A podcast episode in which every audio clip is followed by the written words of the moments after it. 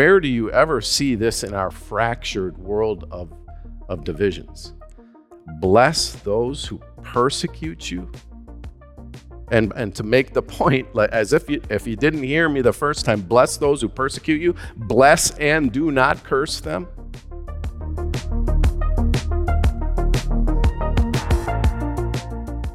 So uh, here are we, those who are not at the state fair. Thank you for coming over to worship on this um, holiday weekend. Blessing to be in your presence.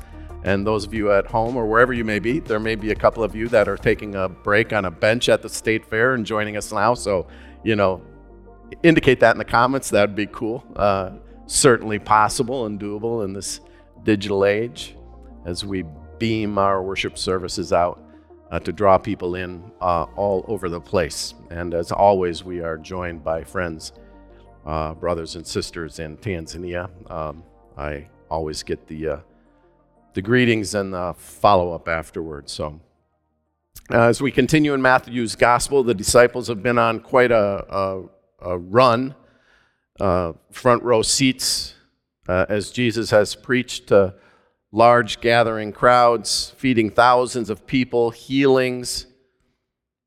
A couple of weeks ago, nearly dying out there on the stormy seas on uh, Galilee. And so I wonder if we can hear, as we move through these gospel stories, if we can hear promise for ourselves that the storms of our lives will eventually calm, that no matter how long it takes, a promise that Christ is with us in the storm and will redeem us from the storm. So, when we get around to the gospel reading from Matthew 4 today, Jesus and the disciples are in Caesarea Philippi, just give or take about 25 miles north of the Sea of Galilee, which doesn't sound like a lot unless it's, you know, 90 degrees and you're trudging through the arid uh, landscape in sandals. So 25 miles, a pretty good hike. But the disciples uh, are probably happy to, to be away from that body of water for a while. I mean, it's been incredible but exhausting. And out up here in the north, uh, separated a bit, Jesus asks these two questions. If we kind of widen the lens a bit on the context of this gospel reading, who do people say that I am? Uh, Jesus asks. And the disciples start throwing around some pretty big names, you know. I mean, they seem almost eager to say, Listen, Lords, people are I mean, people are saying you may well be the return of John the Baptist, the great wilderness rock star, right? Or the prophet Jeremiah returned. Or perhaps Elijah. I mean, that's what we're hearing out here, Jesus. Can, can you believe it?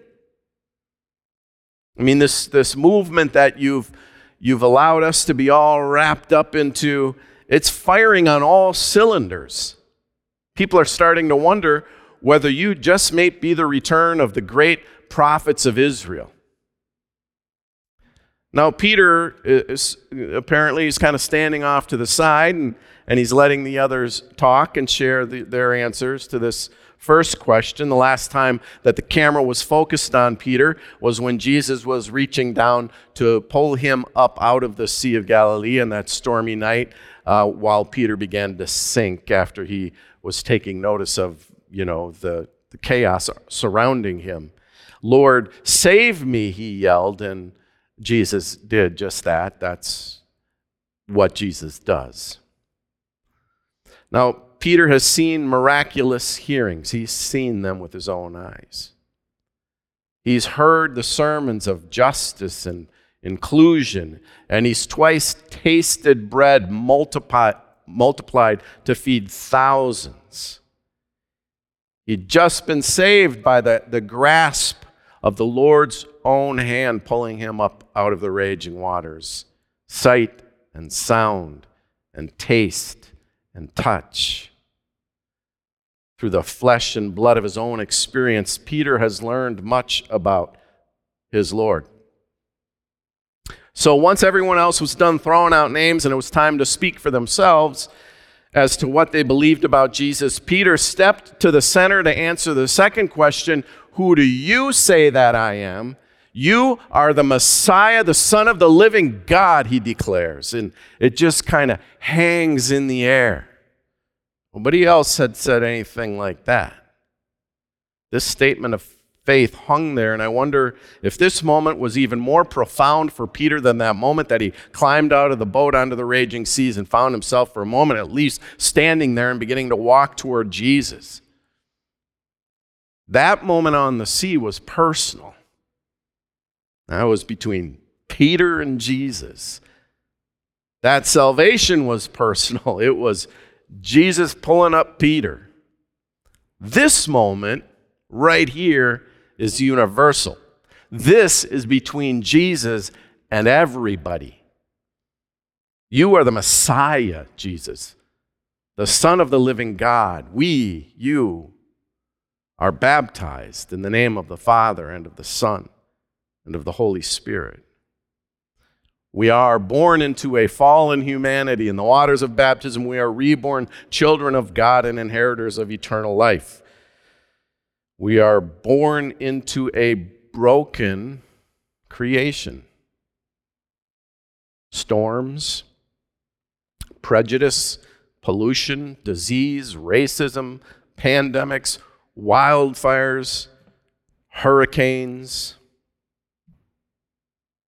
We are reborn children of God, chosen, claimed, forgiven, and sent into this world, broken though it is. Not just because of our answer to the second question, it's not only because of who we say that Jesus is, but because of who God in Christ has said that we are in our own baptisms. It's only because of this given and gracious identity, sealed by the promise of the gospel and not by our own efforts, that Paul can then map out uh, this different way to be in the world in Romans 12, which is why I wanted to kind of walk through this rich, powerful passage together as we consider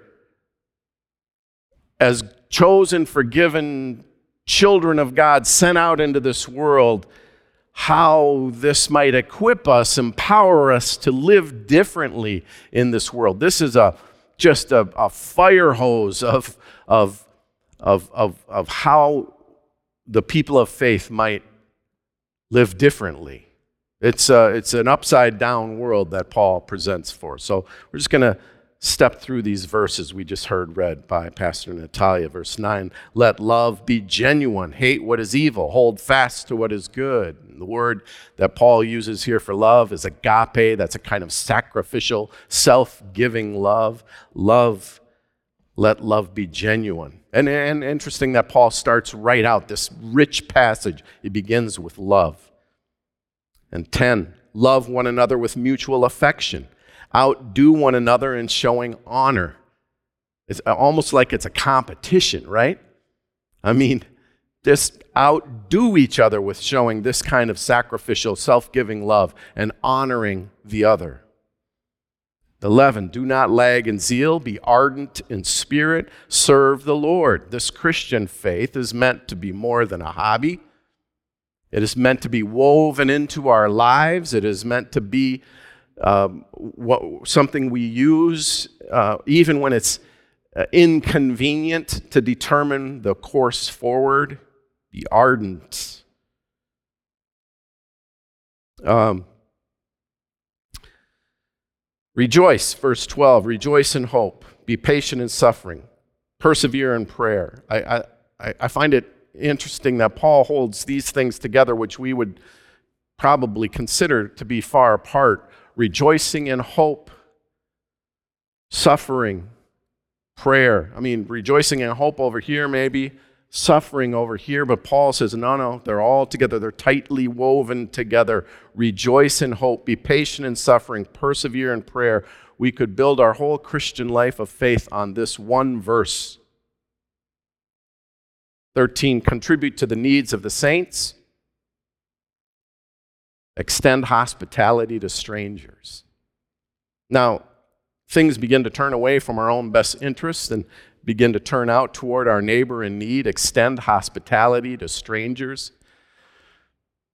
I, you know, this is a profound thing. It's easily skipped over. I, I will say that for 25 years, I've, I've been blessed to help lead uh, people to experience uh, our brothers and sisters in the church in Tanzania. And one of my primary reasons for bringing over there is for our people to experience hospitality from not only from people who have so much less than we do in terms of, you know, physical uh, uh, stuff, you know, uh, people who are, for the most part, we would consider to be quite poor, materially poor, but, but more so to experience hospitality from literal strangers in so many cases as we move about that impoverished and gorgeous country. It is a profound thing, it's woven into the essence of our faith, and Paul raises it for us here. Um, bless those who persecute you, bless and do not curse them. Well, where do you ever see this in our fractured world of, of divisions? Bless those who persecute you. And, and to make the point, as if you, if you didn't hear me the first time, bless those who persecute you, bless and do not curse them. Uh, 15, rejoice with those who rejoice, weep with those who weep. This is just part of what it means to live as part of a faith community. It means that some people at any given moment will be grieving. This, just this past week, we had Jerry Parker's funeral and then Stephen Grant's funeral. The community gathered around, of families grieving.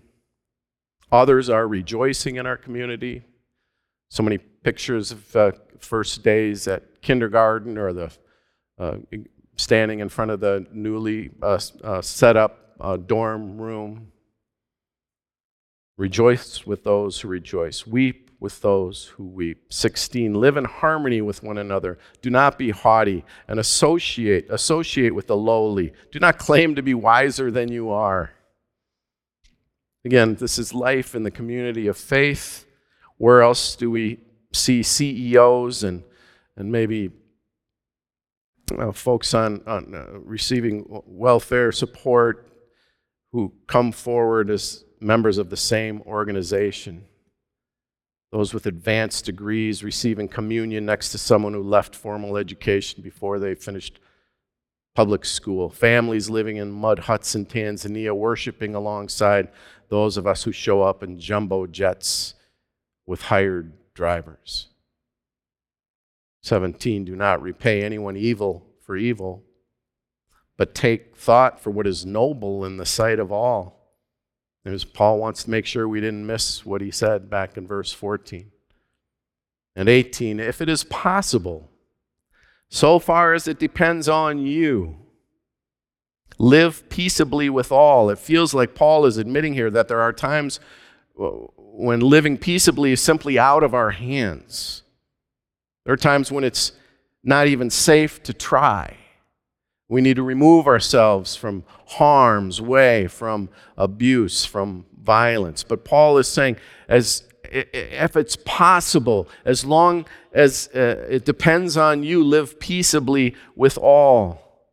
And 19, beloved, Never avenge yourselves, but leave room for the wrath of God, for it is written, Vengeance is mine, I will repay, says the Lord. And this opens up a fascinating train of thought that Paul wraps up this passage with. And now he begins to quote a psalm, in fact, is, is what Paul is doing. Verse 29 No, if your enemies are hungry, feed them. If they are thirsty, give them something to drink. And, and right here, we, might, we may be thinking, okay, Paul, this doesn't even sound humanly possible. I mean, you are some kind of special saint if you are able uh, to bring refreshments to the people that are setting up to attack you.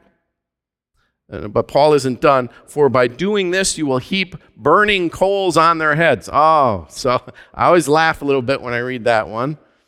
Uh, part of me laughs every time. It's like a big glaring reminder that Paul is, in fact, human and he's got issues like the rest of us. Again, he's quoting a psalm here, but he's bringing it forward and making a point. There, there are scholars who will point out that way back in the day, uh, you know, people are always trying to kind of help Paul a bit. Way back in the day, uh, if your um, life sustaining fire went out in your hut, in your village, because you were distracted or you fell asleep and the embers went out, you don't have a big lighter like, you know, like I've got here. Hey, I've got props. uh, to get it started again, um, you were, it was a problem. You could freeze. And so people would go humbly go to their neighbors to ask if we might have a little bit of your uh, burning embers.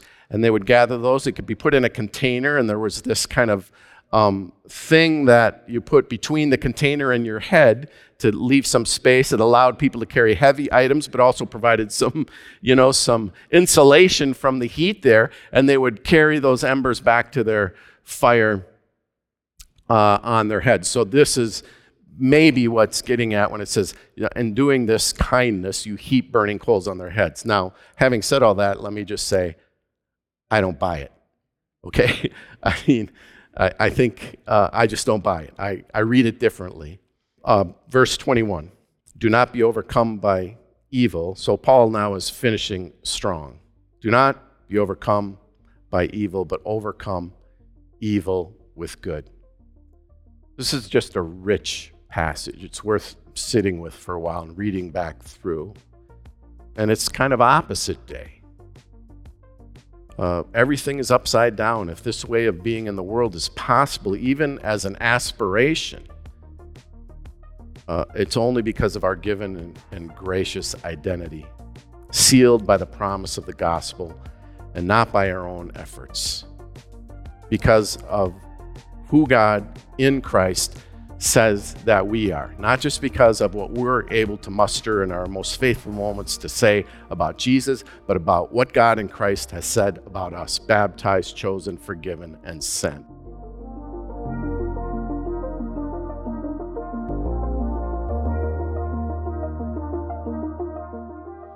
I believe we can take some comfort in the fact that, you know, none of the disciples really got the answer correct, if that's what Jesus was looking for, correct the answer. Who do people say that I am? Uh, and they had some big guesses Elijah and Jeremiah and John the Baptist, but who do you say that I am?